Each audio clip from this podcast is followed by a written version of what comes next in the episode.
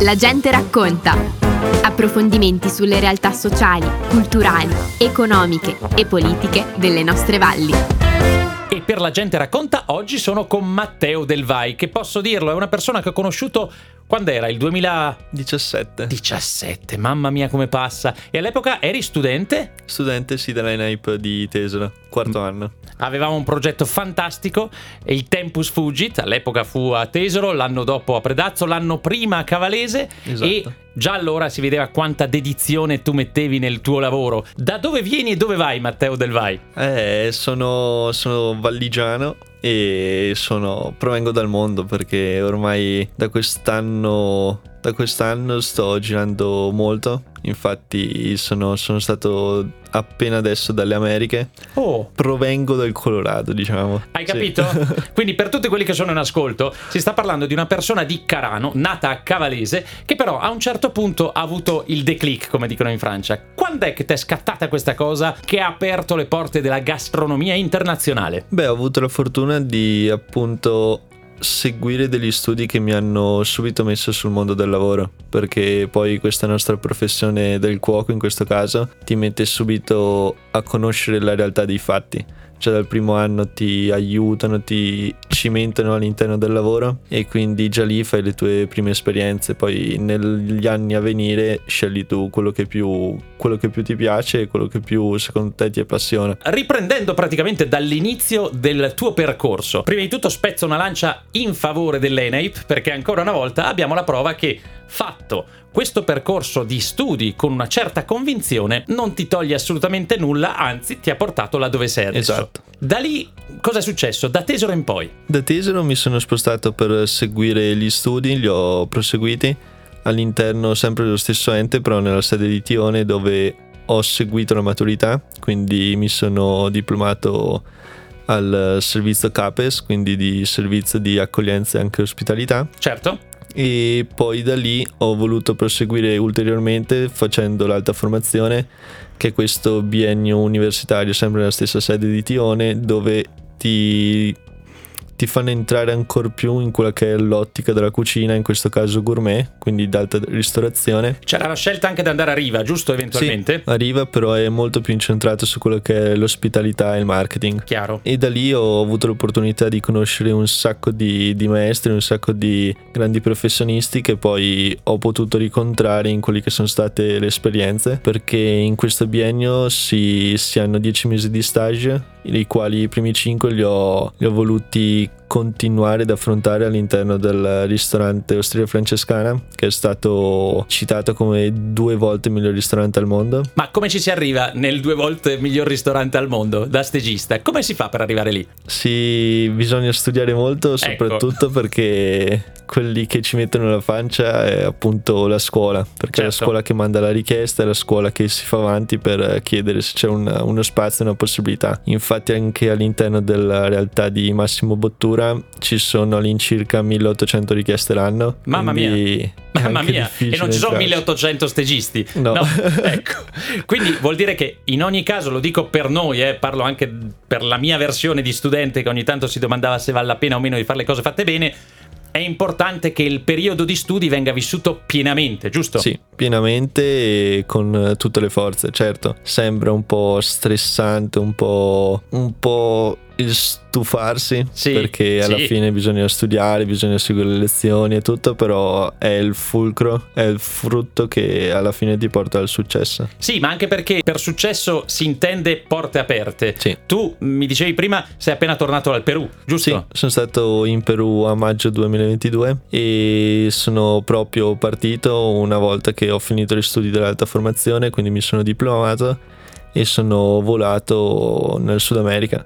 Sono stato lì in Perù per un mese e mezzo dove ho potuto vivere sia la, la vita cittadina latinoamericana ma anche sì la vita delle, delle tribù perché sono andato a Cusco e lì a Cusco ho potuto vivere all'interno del- degli Inca, all'interno di tutte quelle civiltà originarie della- dello stesso stato. Con delle sperimentazioni culinarie particolari, inventate o scoperte o riproposte partendo dalle loro specificità. Esatto, perché appunto anche lì in Perù hanno la fortuna di poter lavorare molto sulle altitudini perché all'interno di un raggio di 70 km hanno il mare, l'oceano e le montagne a 5000 metri e quindi anche lì lavorano moltissimo su, sul prodotto stesso. Quindi vuol dire, ancora una volta lo risottolineo eh, per chi ascolta, che passare dalla Val di Fiemme al Perù è possibile se nel frattempo si ha una qualità e ci si domanda anche di avere sempre questa qualità. Sì. Come fai tu per posizionarti sufficientemente bene per poter essere nell'eccellenza?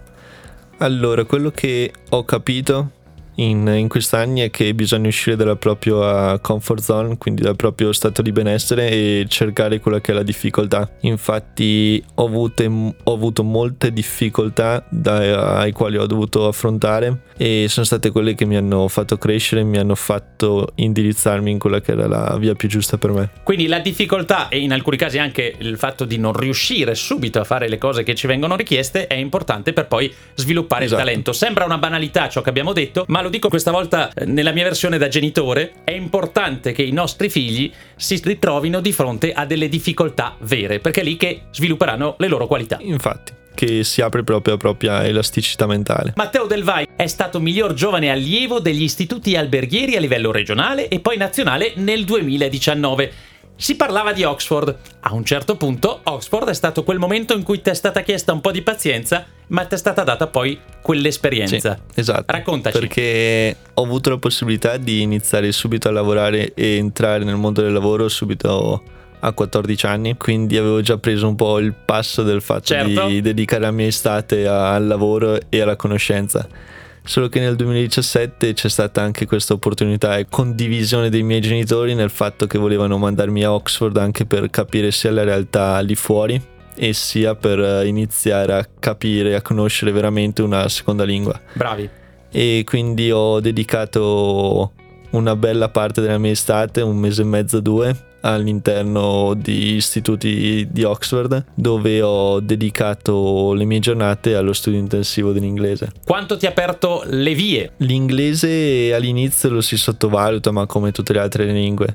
Poi una volta che si entra in grandi realtà, anche come è stato da Bottura, come, come è tuttora adesso con Niederkofler, l'inglese ti aiuta tantissimo perché altrimenti se, se ne fai senza non puoi né uscire da, dal proprio comfort zone, non puoi uscire da, dal ristorante perché non riesci a comunicare e a condividere quello che veramente vuoi condividere. Si colgono delle occasioni anche quando si va in giro per il mondo, ma bisogna sentirle, capirle esatto. e poi sapersi esprimere. Questa cosa tu sei riuscita a farlo e mi dicevi prima che l'inglese e lo spagnolo di fatto sono nel sì. vostro mondo le due lingue più utilizzate. Sì, perché soprattutto nell'ambiente gastronomico lo spagnolo è molto presente perché anche nelle Americhe il 50%, 60% buono sono tutti cuochi latinoamericani che lavorano anche in queste grandi realtà, sia da, dal Nord America che dal Sud America mentre tu ritrovi spesso l'italiano nelle cucine. Esatto. Adesso Perché in questo momento? In questo momento sono appena tornato dal Colorado dove, dove, ho potuto conoscere anche lì ragazzi italiani che hanno lavorato qui a Trento. Fantastico. Non so, sembra di ritornare in patria anche dall'altra parte del mondo. Che bello, che bello. E adesso sto lavorando all'interno della realtà di Niederkofler. È stato chef patron del Santo Bertus che ha appena chiuso e adesso ci stiamo condividendo e stiamo programmando una nuova apertura e quindi anche lì tra un evento e l'altro si gira il mondo. E nonostante tutto, anche qui in Alto Adige si parla nella cucina in italiano. Sì, esatto, perché all'interno del, del team siamo tutti italiani, siamo tutti grandi cuochi e sono molto contento di essere all'interno di questo gruppo anche perché siamo tutti giovani, siamo tutti under 30 e quindi anche questo ti motiva ancora più perché sei sempre lì con le idee aperte. Allora, importante non puntare troppo in basso ma neanche troppo in alto, bisogna riuscire a trovare il proprio centro, sì, giusto? Esatto, perché secondo me ognuno di noi deve trovare appunto qual è l'ambiente più, più dedicato, l'ambiente che più ci caratterizza, anche perché il lavoro e la professione, qualsiasi professione che sia, ricopre gran parte della nostra vita e quindi entrare anche in queste realtà ti, ti deve far diventare una persona fisica ma non, non, un numero che può cambiare da un giorno all'altro. Ecco, anche questo ci interessa. Tu nell'ultima realtà che stai vivendo ora sei partito dal primo passo, giusto? Sì, Ossia... perché sono entrato come stagista, quindi la mia seconda esperienza dell'alta formazione l'ho dedicata al Santo Bertus e da lì sono entrato come stagista e poi ho potuto continuare scalando i vari gradi da capopartita adesso a junior sous chef dove appunto anch'io posso dire la mia e posso aiutare lo chef a arrivare a, agli obiettivi che ci prefiggiamo noi tutti. È evidente che in questo momento noi siamo sempre attenti, parlo come Radio FM, a tutti i talenti che ci sono, no? È importante quest'ultima cosa detta, trovare lo spazio giusto, la dimensione giusta che ti valorizzi senza toglierti nulla e permettendoti di diventare una persona e non un numero. Esatto. Il consiglio che puoi dare a qualsiasi età in realtà, perché si fa in tempo a poter cambiare mestiere sì, strada facendo. Sì. Vista la tua esperienza, giovane, certo, ma la tua esperienza, qual è il consiglio che daresti a giovani e a meno giovani che in questo momento possono percepire, grazie a questa intervista, che c'è un mondo lì fuori? Allora, secondo me il fatto è che noi viviamo molto ricercando quella che è la, la, via più facile, ricercando quella che è la via che ci fa sentire proprio nella nostra propria comfort zone. E quindi il mio perché e il mio punto di domanda che è stato è stato quello di provare a uscire dal mio stato di benessere. E quindi ho scelto, ho iniziato a scegliere le vie più difficili, ho iniziato a faticare anch'io, ho iniziato a sacrificare anche il mio tempo, che poi si è dimostrato impressionante e molto molto soddisfacente. Lo dico da formatore esterno dell'ENAIP dopo questi 30 anni passati nelle scuole, incontrare una persona come te nel 2017-2018, sì. ecco, eh, da subito due cose erano chiare. La prima, che non saresti salito sul tavolo per fare una conferenza perché non era il tuo pane in quel momento. La seconda è che avevi un rispetto impressionante per quello che stavamo proponendo e hai preso a piene mani quello che ti è stato offerto. Siamo d'accordo? Esatto. Prendete tutto ciò che vi passa davanti, fatelo a straciodo oppure non fatelo, ma mai a mezza via. Esatto, esatto, perché bisogna prendere quella strada con decisione, con determinazione, fare ogni cosa al migliore dei modi. Continuerai ad evolvere, certo è che qualcosa ti ha animato finora, d'ora in poi cos'è che ti anima? Vorrei continuare a girare, perché penso che continuare a uscire dalla nostra terra ci aiuta ad aprire ancora più la nostra elasticità mentale e quindi mi potrebbe aiutare ancora più a ideare quelli che sono i miei piatti, a ideare quelle che sono le nostre creazioni, a contribuire ancora più all'interno del team della squadra e soprattutto a maturare ogni giorno di più perché da qui si può riuscire a capire quella che è la difficoltà della vita ma anche sì la soddisfazione che può portare. Grandissimo, mi raccomando continua a sviluppare anche questa tua serenità perché ne abbiamo assolutamente bisogno e torna a Radio Fiemme quando vuoi. Grazie mille. Grazie a te, a presto. A presto. Abbiamo trasmesso La gente racconta. Approfondimenti sulle realtà sociali, culturali, economiche e politiche delle nostre valli.